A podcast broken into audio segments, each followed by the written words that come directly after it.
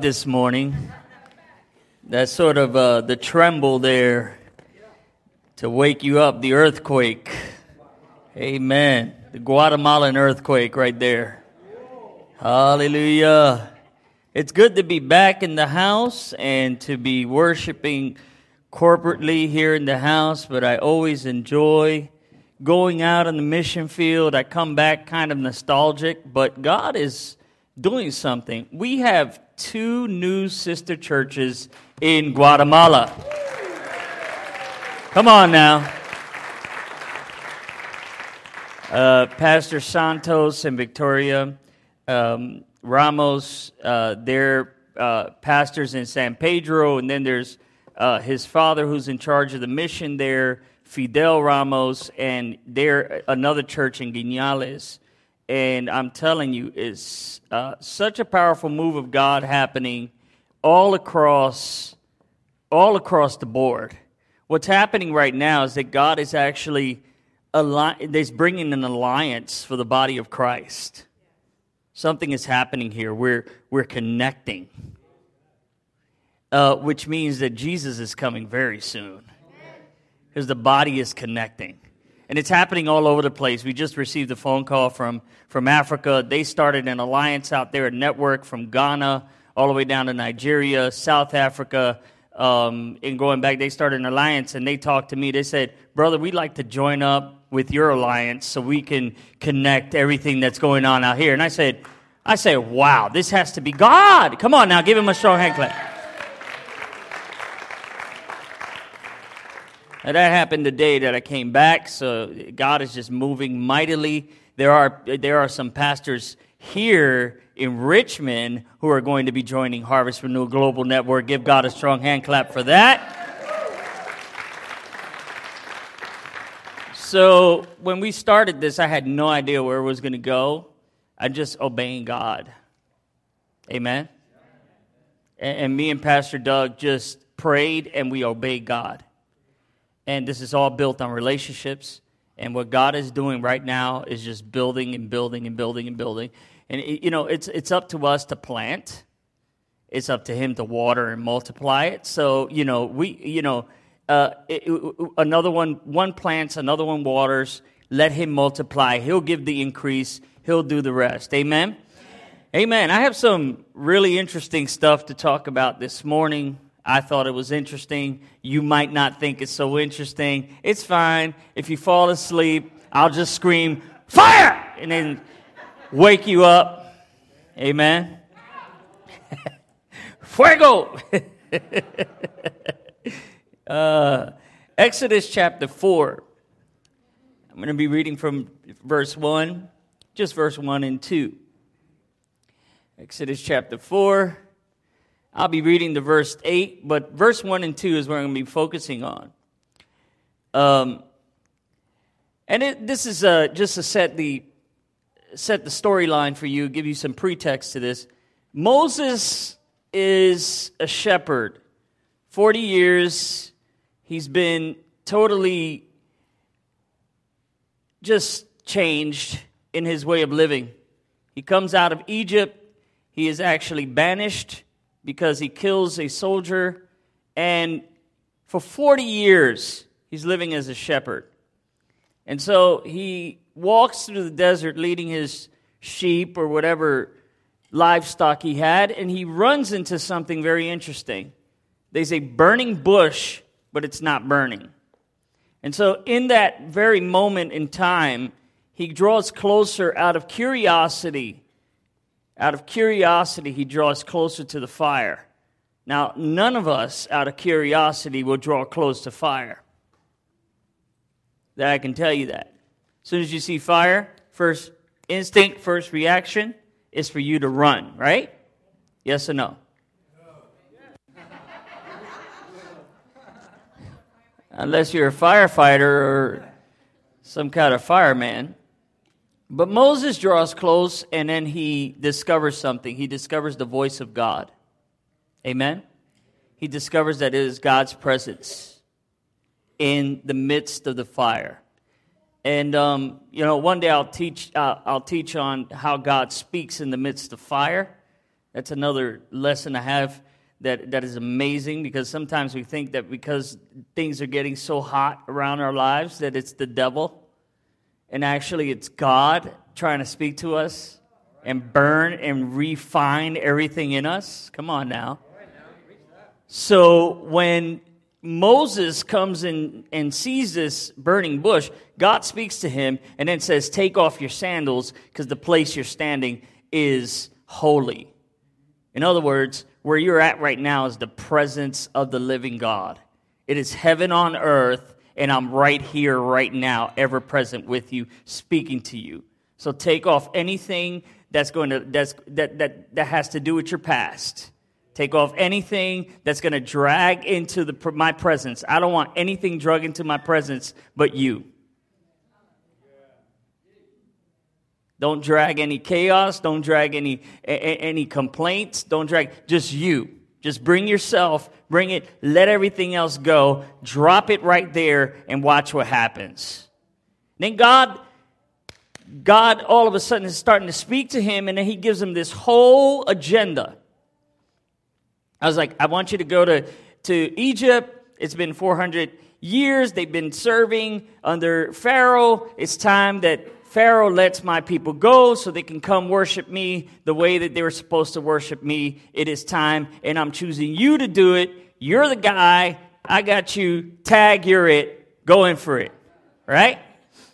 What does Moses do? So Moses answered and said, but behold, they will not believe me or listen to my voice. Suppose they say, watch this, suppose they say, the Lord has not appeared to you or spoken to you. And the Lord said to him, this is interesting, verse 2, go to verse 2 real quick.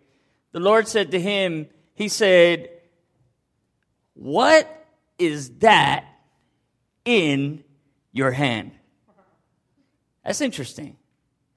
Now, this is the almighty, ever-present, omnipresent God, all-knowing God, asking him what's in his hand.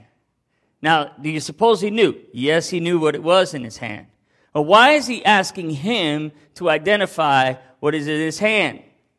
Only so Moses can identify that whatever's in his hand, okay, it probably is insignificant. Or probably he got so used to carrying it that he just forgot it was even in his hands. I'm going to preach this morning.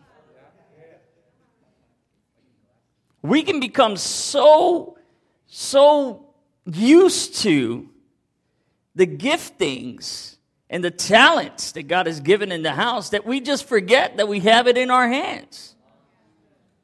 Then God has to remind us again, and then he asks the question, what is that in your hand? But there's something in your hand. Oh, Moses is like, this is just a rod. Then God says, this is the funny thing. God says, cast it to the ground. What ground? The ground that's holy. Where the ever-present presence of God is. Where the almighty presence of God is. In other words, throw the rod in my hand and watch what happens. That's good, huh? That's amazing. If you put it in God's hands first, the supernatural happens. You see, it requires you to be obedient to that very instant when God says, okay, cast it to the ground. And when he cast it to the ground, it became a serpent. And the first thing Moses did was he ran. Anybody sees a serpent here, you're going to run. Unless you're a snake handler. You have that belief system. Or, if you're from the countryside of Guatemala, you use your machete and cut the head off. Or Africa, you just step on that bad boy. But listen, he runs from it. And then the Lord said to him something funny. He said, put forth your hand and take it by the tail. Now, anyone who handles snakes knows you do not grab a snake by the tail. It will bend its body back and bite you. If you're going to handle a snake, it's good to handle it and grab it by its head so it does not bite. But here God is saying, okay, look, you just threw something in my hands. I just made it something. Now it's up to you to grab it without fear. See, this is where God tests your fear factor. Because you're constantly walking. See, faith is the substance of things hoped for, the evidence of things not seen. But what can stop faith immediately is fear. Because fear will cause you to run away and not to move forward in God's presence. But see, then God told him and said, stretch forth your hand, pick it up by his tail, and watch what happens. When he picks it up, it turns right back into the rod he had. What is God showing him? The authority and the power he has in him. He just granted him authority over everything that is crawling and everything that is venomous, anything that is going to attack you, any demonic realm, he just granted him authority right there. He said, grab it by the tail, pick it up, it's yours. You have authority. You have authority. So fear will stop you from exercising your authority. It will stop you from exercising whatever God tells you to do, because now you're stuck thinking, what if people? That's another thing. What if people don't believe me? What if people don't say that God is using me? What if this? What if that? What if that? So we stay with these what ifs, we stay with this fear, and we don't have authority to exercise the gift that God has given us. The next thing is that if he didn't cast it to the ground, if he didn't put it in God's hands first, it would have never did the supernatural. But see, God requires you to give it to him first so he can touch it. Then he gives it back to you so he can show you what you can do with it.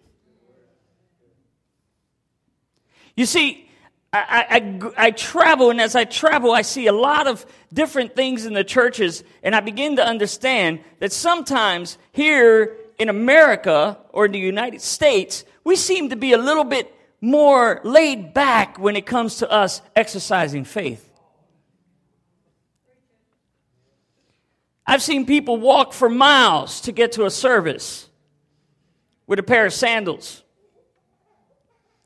2 babies on their hip, walk for miles to get to hear the word of God. I've seen people exercise their faith even when the doctor said that they would not make it. Saw a man 17 years in a wheelchair. This is my first trip to Guatemala in 2001. 17 years in a wheelchair, who they said, no way you would be able to get up. I saw that man get up and run. Are you listening? It was the exercising of his faith that led him to do that. Now, will God heal somebody if they have no faith? Of course. Of course he would do that, maybe so you can gain some faith. But it always requires your faith as a believer to exercise the authority that God has given you and to move forward and use what God has given you. Amen?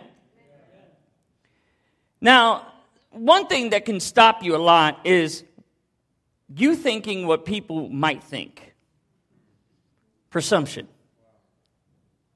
We have a presumptuous nature, and we always are thinking, well, if I say this, if I do this, somebody might not like this, somebody might not like that. The spirit of offense is all over the United States of America, and it's the reason why we're seeing so much chaos is because there's a spirit of offense all the way through, all the way underlining, even in the church, and we need to break it. Amen? Amen? Amen? If you believe something, if you think something, if you're saying something, yeah, you might not want to say everything that you think. That's fine. You might want to practice what Holy Spirit says instead of for what you say. And think and have a talk with Holy Spirit before you say something. That's great. That's called wisdom. That's called understanding. The spirit of wisdom and understanding is in us. But if God says something and it's in his word and you get offended by it, don't get offended with me. Get offended by the word. That means that Jesus just offended you. You got some issues to work out with him, not with me. So don't come back to me and tell me I didn't like what you said if it's in the word. All right, Are you listening? If it's in the Word, don't come back and say, well, Pastor, I didn't like the way you presented that out of the Word. Well, if it's in the Word, it's in the book. Take it up with him. Have a man-to-man talk with the man upstairs and see what he got to say about it. And at the end of that conversation, I guarantee you, you will not win. Been there, done that. Doesn't work. So what we have to do is start recognizing that we cannot allow what we believe that people are going to think to stop us from using what God has given us. This question to Moses, what is in your hands, is not a question to find out what is there. It's a question to provoke his faith, and also a question to see God's power at work, especially when you think that something that you have is insignificant. The rod. Let's talk about the rod a little bit. When he's asked to drop it to the ground he's standing on, God begins to shake it up in the supernatural. Listen to this. There's another story in the Bible that we see God take something insignificant and make it supernatural. David. But in this case, David is not having a conversation with God about whether or not he should or should not use it. David is already confident that whatever he has in his hands, God's going to use it. There's a confidence in David that we see that sometimes might look like there's a little bit of pride there. So don't confuse the confidence for pride. If you're confident in God, that's not pride. If you're one that says, God shall supply all of my needs according to his riches and glory, that's not pride, that's confidence. So when David steps out and he looks, in 1 Samuel 17:40, he took his staff in his hand and he took 5 smooth stones out of the brook and put them in his shepherd's bag. And then he put his sling in his hand. So he said, you know what? God's going to use this sling and the stones I have.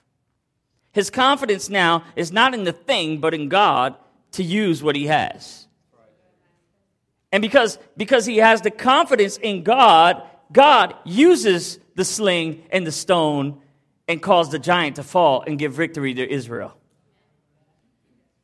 When you have confidence in God, God will use whatever you have in your hands to cause giants to fall and to give victory in every area. Because now you're confident that God will use what you have.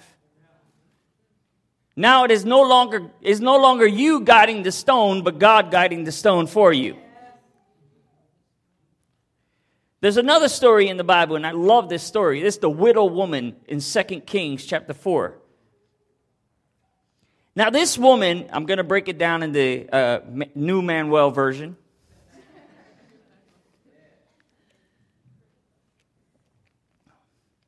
This woman has just become a widow. Now apparently her husband used to work for Elisha, because she said, your servant who served you, my husband, is dead. Your servant did fear the Lord, and the creditor has come to take him, or to take in their credit, and to take my 2 sons to work. Now they had a custom back then that if you could not pay the debt, they would take your children to work off the debt. Now, I don't know the age of her sons at this age, but I do know that she is kind of distraught, so she comes to the prophet to get an answer. I believe that she was coming to the prophet to get a handout, to get repaid for all the work her husband did. I'm about to hit it up right here. Please don't get upset with me. God does not run a welfare system. I'll say it again. God does not run a welfare system. People get so upset and they say, well, the government should be providing me this. The government should not be providing you anything. He said he shall provide all of your needs according to his riches and glory. So it's not government. When you come into the kingdom system, it is no longer man that supports you. It's God that supports you. So even if man can't support you, God will always supply your needs. Jesus taught us that. Matthew chapter 6, Jesus taught us that. So we're not to be worried about such things. So when this woman came to Elisha and told her all of this stuff, this is what Elisha said to her. Now, it might sound cold, it might sound cruel, and it might sound like he didn't care and didn't have any compassion for her need and necessity. Elisha said, what shall I do for you? What do you want me to do? That situation you're having right there, there's nothing I can do about it. He got himself into debt. He's the one who did that, not me. I'm not in debt. So he probably wasn't learning the other side of this thing, of ministry, of when we were walking and talking in God and how to trust God. But then he answers her another question. And this is the stuff that I love about God, is that he does the same thing over and over again. And sometimes he asks in a different way, but it's still God asking. What does he ask her? And he said, what do you have in your house? What do you have in your hands? What do you have in your house? I cannot do anything if you have nothing. Some of you are sitting there like, I don't know. The first question he asks her is, what do you have in your house? The next thing she said, your maidservant has nothing. So she was thinking of it as insignificant. But a jar of oil. And that's all I have. Then he said, this is what he did. He said, go borrow your vessels abroad of all your neighbors, even empty vessels, borrow not a few. When you come to your house, shut the door on you and on your sons, and you shall pour into all those vessels, and you shall set aside that which is full. Listen to this. Her sons go out and get the vessels. So he put her sons to work first. No handouts here. You guys got to go work. Mama's in trouble. Go work. Well, I'm going to preach this morning. Amen.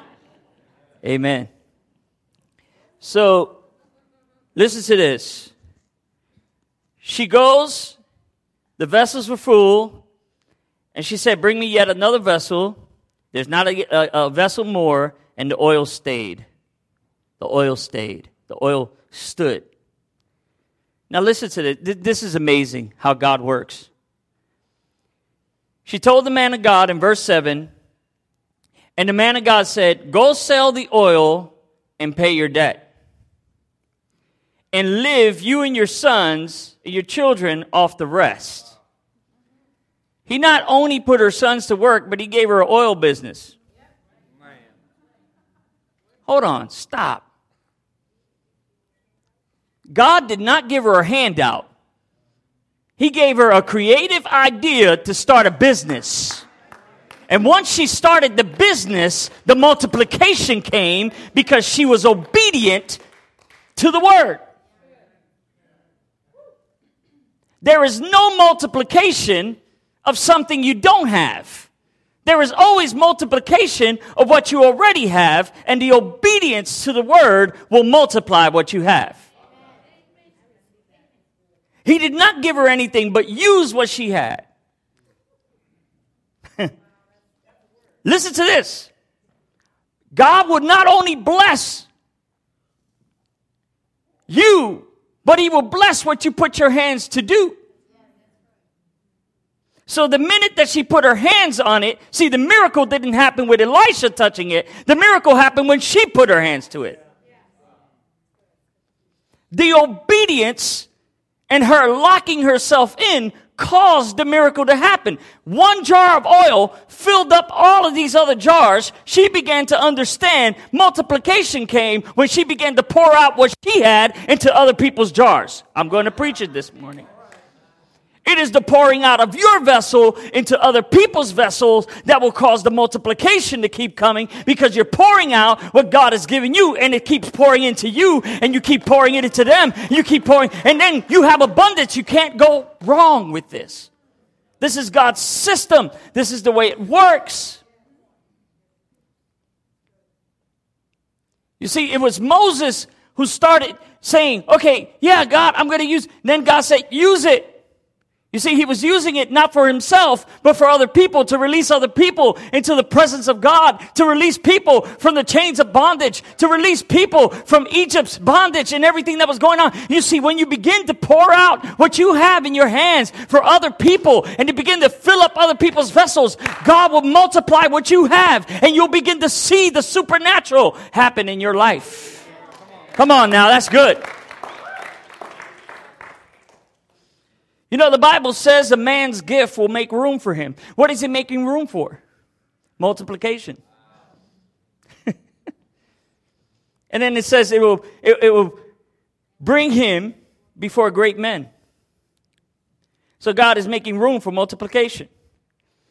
Now you're saying, okay, that's all Old Testament, Pastor, all of the theological ones that think that we're living in a new dispensation and that we do not function under the Old Testament at all. Let me give you the New Testament. Matthew chapter 14.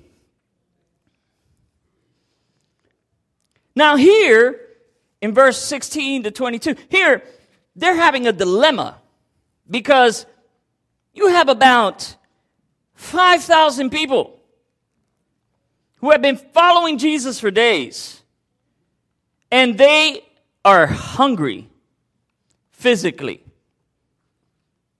Now these people, I don't know if they were fasting for all the days that were Jesus, or maybe their food ran out, but they just felt as though they needed to be with Jesus at that moment in time and not be going to McDonald's and Arby's and all the rest of that good stuff.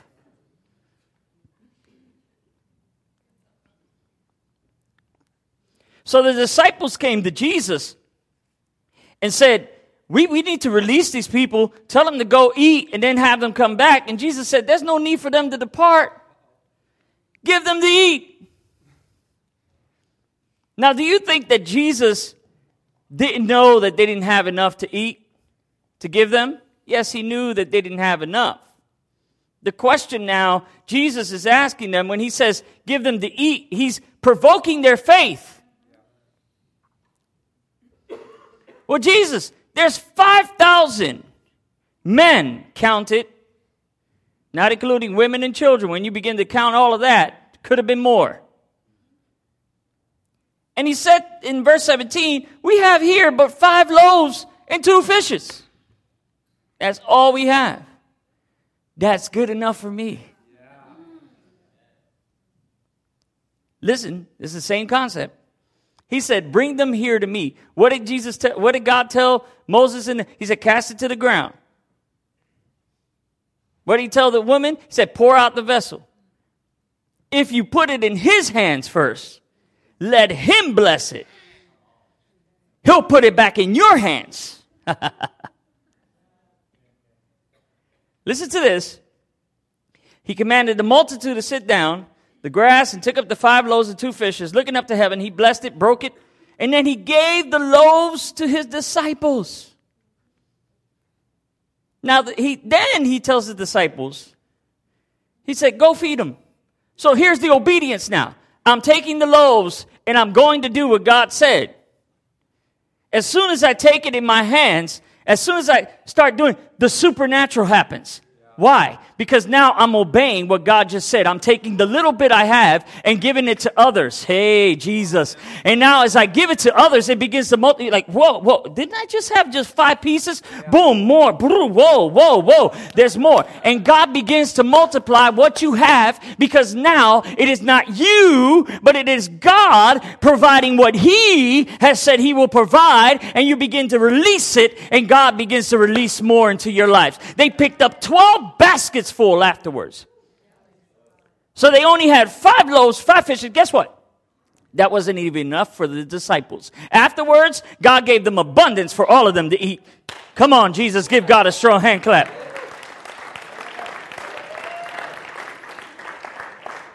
Your gift or your talent can only operate in the supernatural when you operate in obedience to his word. I don't care what you do. Whether you're a speaker, whether you're, and not every gift and talent is subject to only the church. There's some things that God has called apostles, prophets, teachers, pastors, evangelists to the marketplace also, to politics. There are apostles and prophets in politics. God has called you to a different arena, each one of us to a different place, not subject only to the church. The idea is to give to God first what you have, and then allow God to use it to multiply it. And then to give unto others what you have. Excuse me. Listen to this. The small lunch given into his hands to bless it. It was the hands of the disciples that it was multiplied. You have to release all into his hands first. Even if you're a great, let's say, singer. Like Danielle, she's an awesome singer. But you know, God uses her because she releases that gift to God first. Anytime we release a gift to God first, God will multiply it.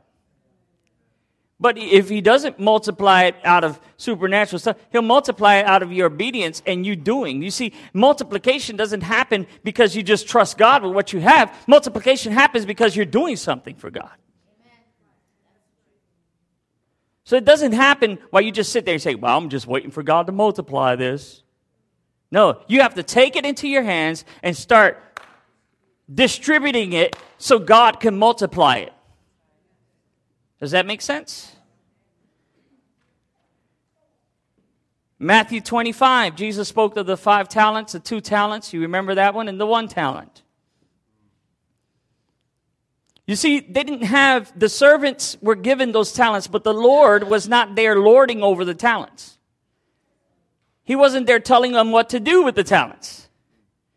He just gave them talents. You see, it was a subject to see how well you were able to handle what you were given. And now the talents are not multiplied by the Lord, they're multiplied by the servants. Are you getting this? You're like, oh, God multiplied. I hear that all the time. Well, Jesus multiplied. No, he didn't. He just blessed it. The disciples multiplied it. Why? Because they were obedient to the word. And Jesus was trying to provoke them to see and say, hey, I could have multiplied it, but I wanted you to put your hands on it to see how much authority I've given you to multiply it.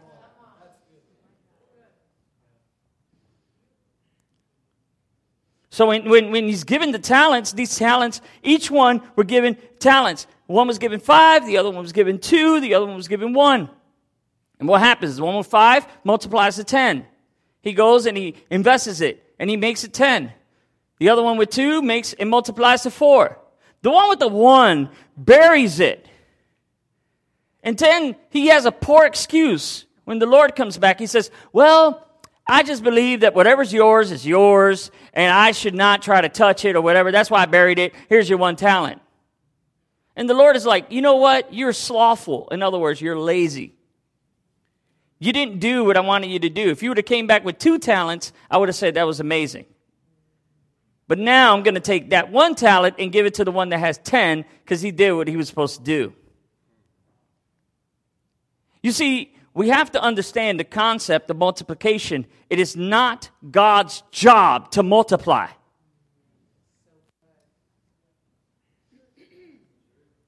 God gives you the ability, the capability to multiply here on earth. When he tells man in the beginning, he looks at man. He will not violate his word, not even from the beginning of Genesis. When he looks at man, he says, be fruitful and multiply. The Great Commission is a commission of multiplication. It is not a commission of just sitting around and waiting for God to do something. It is a commission of saying, go, preach the word, make disciples, and multiply.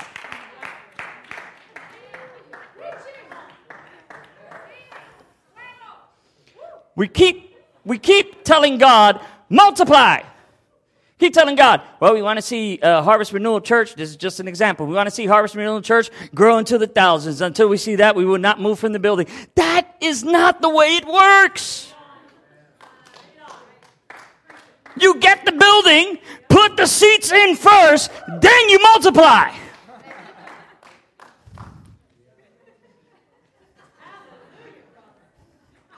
Some of you are looking at me like, oh, okay, that's the way it works. Yes! What did you think? Jesus had the 5,000 following him. First he said, wait, let's only have 5 come first so we can feed them. No! He had the 5,000 there. Then he said, okay, now we can feed them. Then he tells the 12, go out and preach the gospel. He said, go to Samaria. Then he takes 70. He said, go out and preach the gospel. He keep multiplying. He took the Samaritan woman, go out and preach the gospel. Why? Because he wanted to multiply what was going on. Jesus is the perfect example of how multiplication works. He took 12 and he said, you 12 are going to make thousands. She's in agreement. He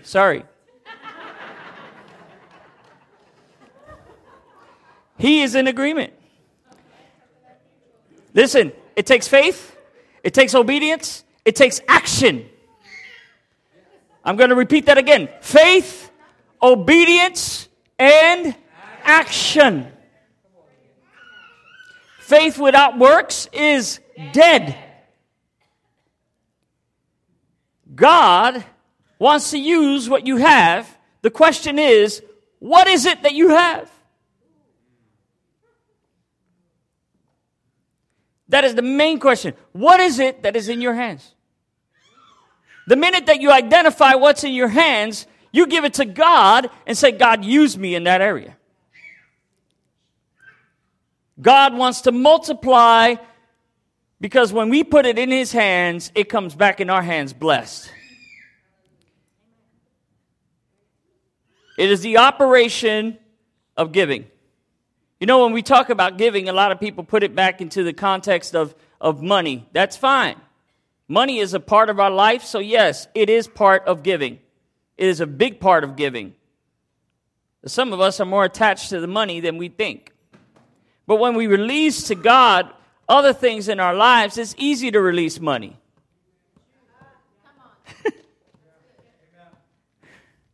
When you start releasing things in your life, everything starts flowing because now you're not subject to the things of this world. You're just releasing it in God's hand. Give, and it shall be given unto you, pressed down, shaken together, flowing over, shall man give to your bosom. Why?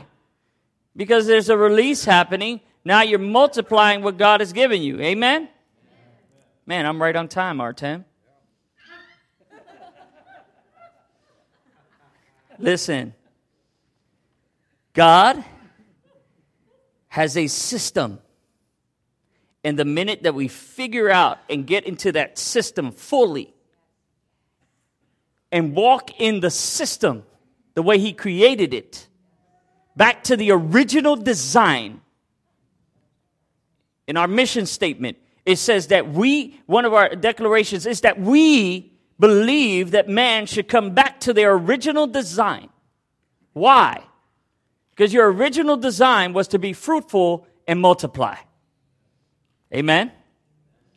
Some of us take that seriously. We have a lot of kids in our church. Praise God for that. Give God a strong hand clap for that.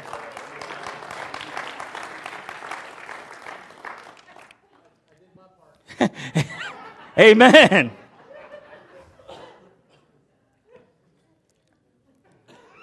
That's why abortion is totally demonic, because it's contrary to what God said in the beginning. Be fruitful and multiply. Amen.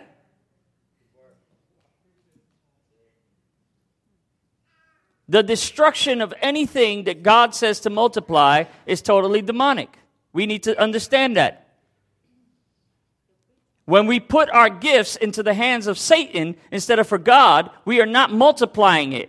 It's a false multiplication.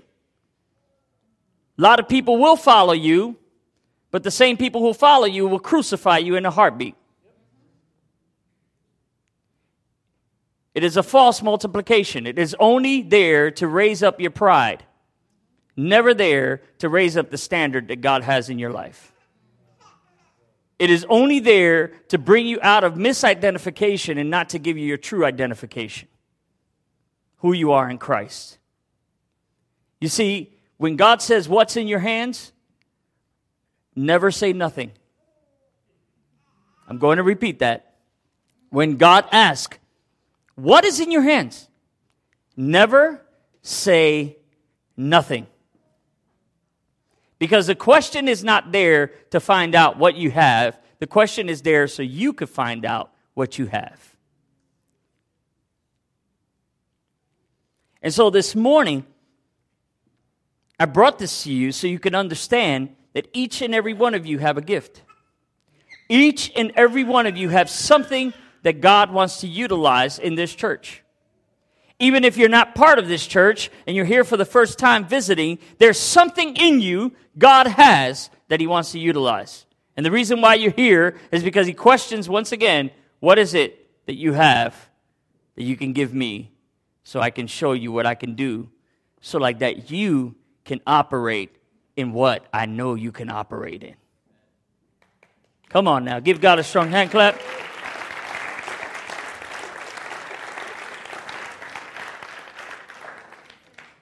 Let's stand to our feet this morning. I still say this morning, we're only 8 minutes away from the afternoon.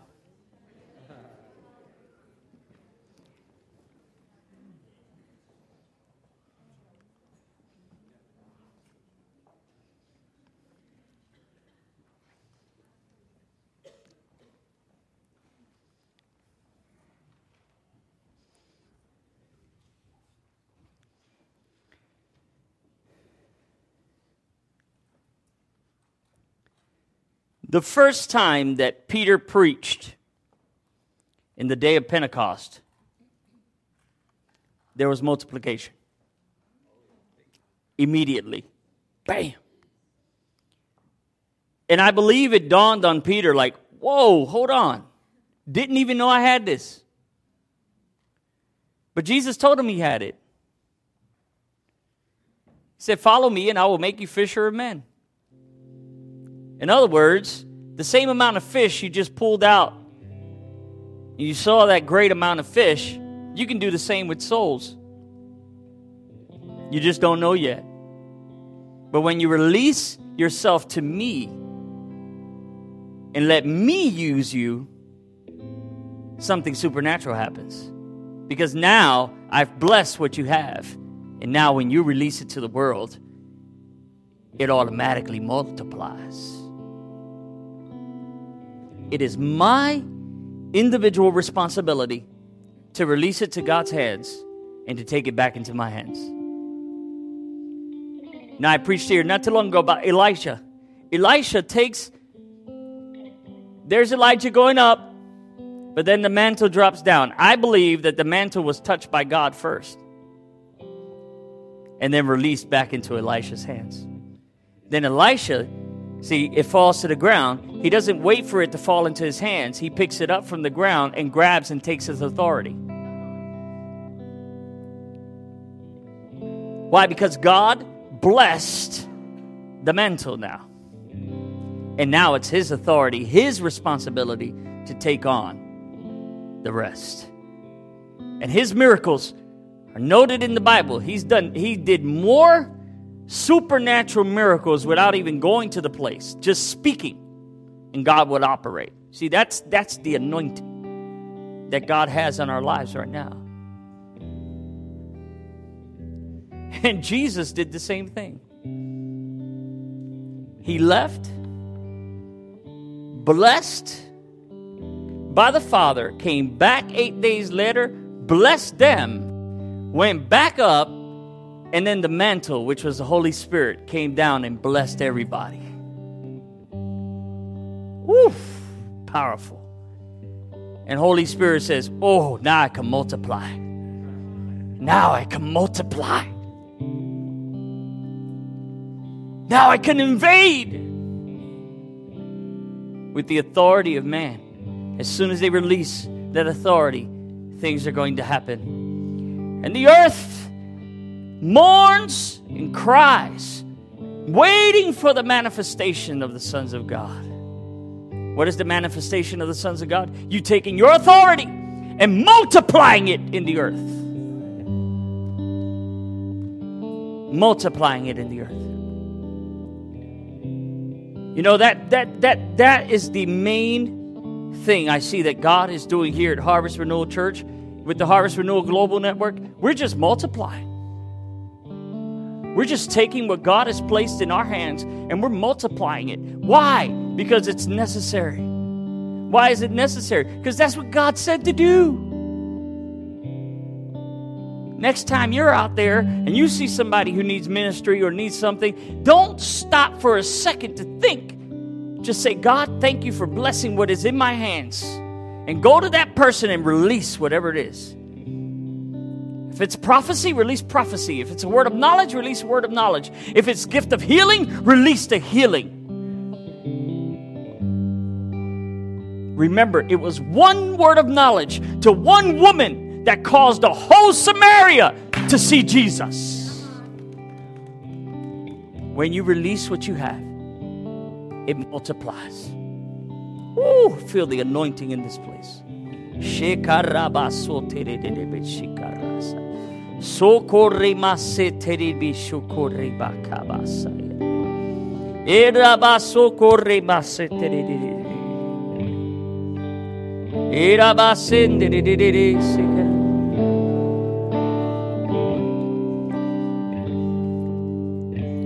Today you say in your heart, you say, I don't know what I have, but God is telling you today, you do have something. Whether you haven't discovered it yet, there is something in you that is available for me to use. There is something in you that is available for you to place in my hands and for you to multiply and take back your authority. You know, sometimes I ask God to give me spiritual glasses while I'm ministering. And say, God, let me see what you see. You see, God doesn't see individuals. He doesn't see skin color, person, short, big, long. He doesn't care. Brown, yellow, black, white. He doesn't care. He sees spirit. And in you, there's a glowing spirit that is full of so much potential. And sometimes I can see that spirit being held back by the soul. The soul is holding on to the spirit saying, don't do it. Because there's so much soul wounds, so many things that hold us back from manifesting the Spirit of God in us. And then God is like, just submit yourself to the Spirit and watch what happens. Because if you submit yourself to me, I'm going to multiply. I'm going to do some amazing things. Amen. And so I asked God, I said, God, let me see that. Let me see that. You know, I was in places where I saw businesses in people's hands and they were not manifesting their businesses. And God told me, lay hands on them. And boom, the next 2 months or whatever, they're calling and saying, well, we have a business running. Why? Because they never understood their potential. You see, it's not about what I carry alone. It's about what you carry. See, this whole message is about, what are you carrying? What do you have? And sometimes we're chasing after prophets, and we're chasing after leaders, and we're chasing after people for things. It's okay if you want to get mentored. It's okay if you want to receive a word. The only thing I'm going to tell you is have faith. Walk. Get up. Move. Take action. Go for it. Go for it. Come on. And I'll tell you, just like Nike, just do it. Move into the anointing. Move into your place. I believe the biggest announcement from every revivalist that I've ran into, the biggest announcement is take your place. Take your place. Take your place. Take your place this morning. This afternoon, I'm going to make an altar call, and I'm going to say, here, bring your rods and lay them down in the floor. Shut yourself in the room. Take the vase of oil and start filling up other vases. Amen. This is what I'm calling you for. This is a prophetic act. You're taking action and walking into it. It has nothing to do with how you do it. It all has to do with what you're doing and how, when, in the very moment in time. If God is calling you to be obedient and just release it, then he's going to tell you, get it back up and walk out. Walk out. You know, I'm not a big promoter of movies. Hollywood is just so messed up. They can distort anything you're watching good. But I was watching Black Panther the other day. Just saying. One thing that jumped out to me was when he kneeled before his father. He's having a vision that he sees his father who has died. He kneels before his father and his father says, "Get up. You're a king now." And it just brought me back to the book of Revelation. When John laid before Jesus, like he was dead. No, too much glory. And then Jesus says, "Stand up. Get up. Stand to your feet." In other words, get up. You're a king now. You have authority. Woo, that's powerful. That is so powerful. So I'm going to call up anyone who says this morning, I want to release that into God's hands and I want to take it back up to go ahead and move in the authority and move in the multiplication and move in that area. If that's you, I want you to come up here right now. Come on, come on, come on, come on, come on, come on. I don't know what it is, whether it's ministry, whether it's business, whether it's something that you're doing in the workforce, whether it's something that you're moving in, whether it's government. Hey, Jesus, I feel an anointing.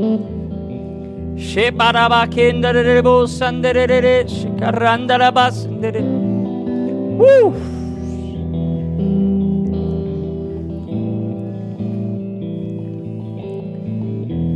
We're going to do some prophetic acts, and then after that, I release the prayer teams.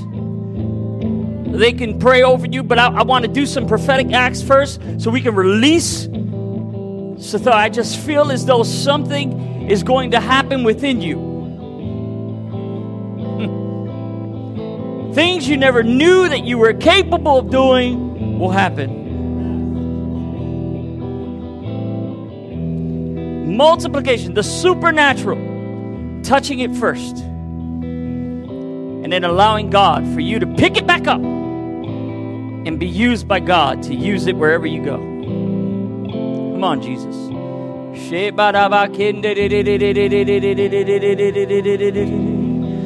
I just want you to put your hands before the Lord, whatever that is. If you want to lift them up, keep them down, just open your hands before God. So open your hands before God and let God just show you and reveal to you what is in your hands. What are you capable of doing? Maybe it might be insignificant to you, but it is not to God. It is not to God. That what is in your hands, it is capable of doing more than what you expected, more than what you think. Every gift right now, just release it to God. Release it. Release it to Him. Say, "Lord, this gift is yours. My hands are yours. My life is yours. Everything within me. My soul is yours.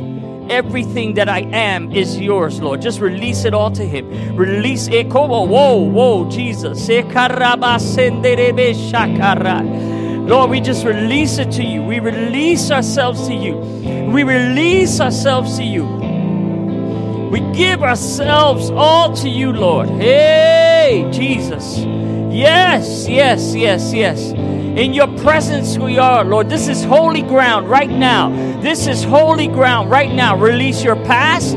Do not bring that in with you. Do not bring any thoughts, any things about how things are going to happen. Be anxious for nothing, said Jesus. Be anxious for nothing. Just release it. Release it before God. Let God be the one who fills you with joy. Let God be the one who fills you with everything that you need. Let everything that He is be filled in you. Come on. Come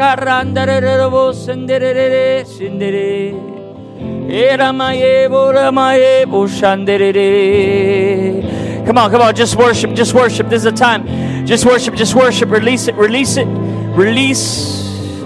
We release to you, Lord. Come on. Hey, we release to you, Lord. Hey, we release our lives, we release our giftings into your hand. We place it in your hands. You bless it. You bless it, Lord. You bless it. Hey,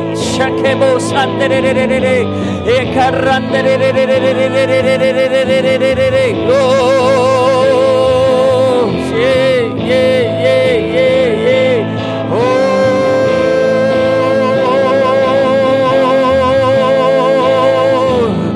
woo. Era mayera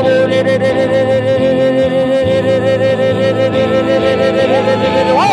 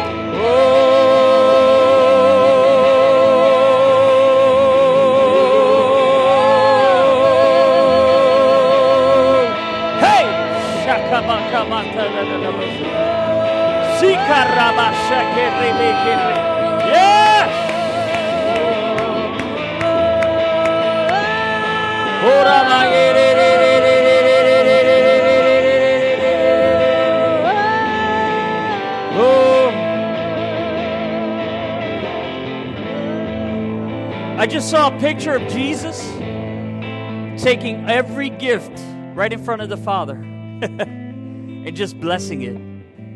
Saying, Father, I just bless this. Father, bless this. Every single one of the gifts of my children, bless it.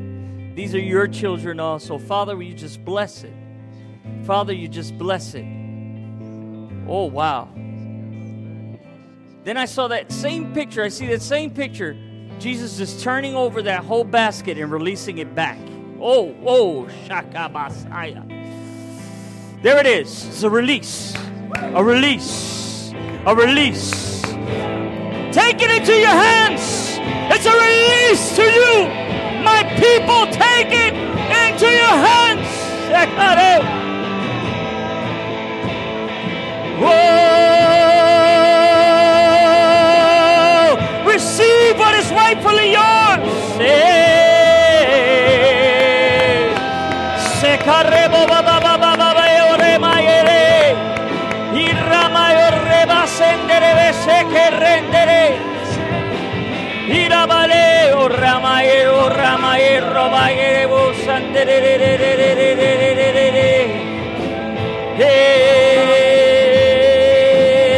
All peace that was ever taken from you, I'm releasing back into you in multiplication, says the Lord.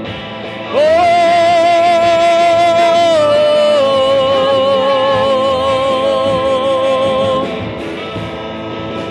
never regret decisions in the past. You are forgiven. It is broken. It is finished. Be used for my glory, says the Lord. Never hold back your story to release somebody else from theirs. Hey, Jesus.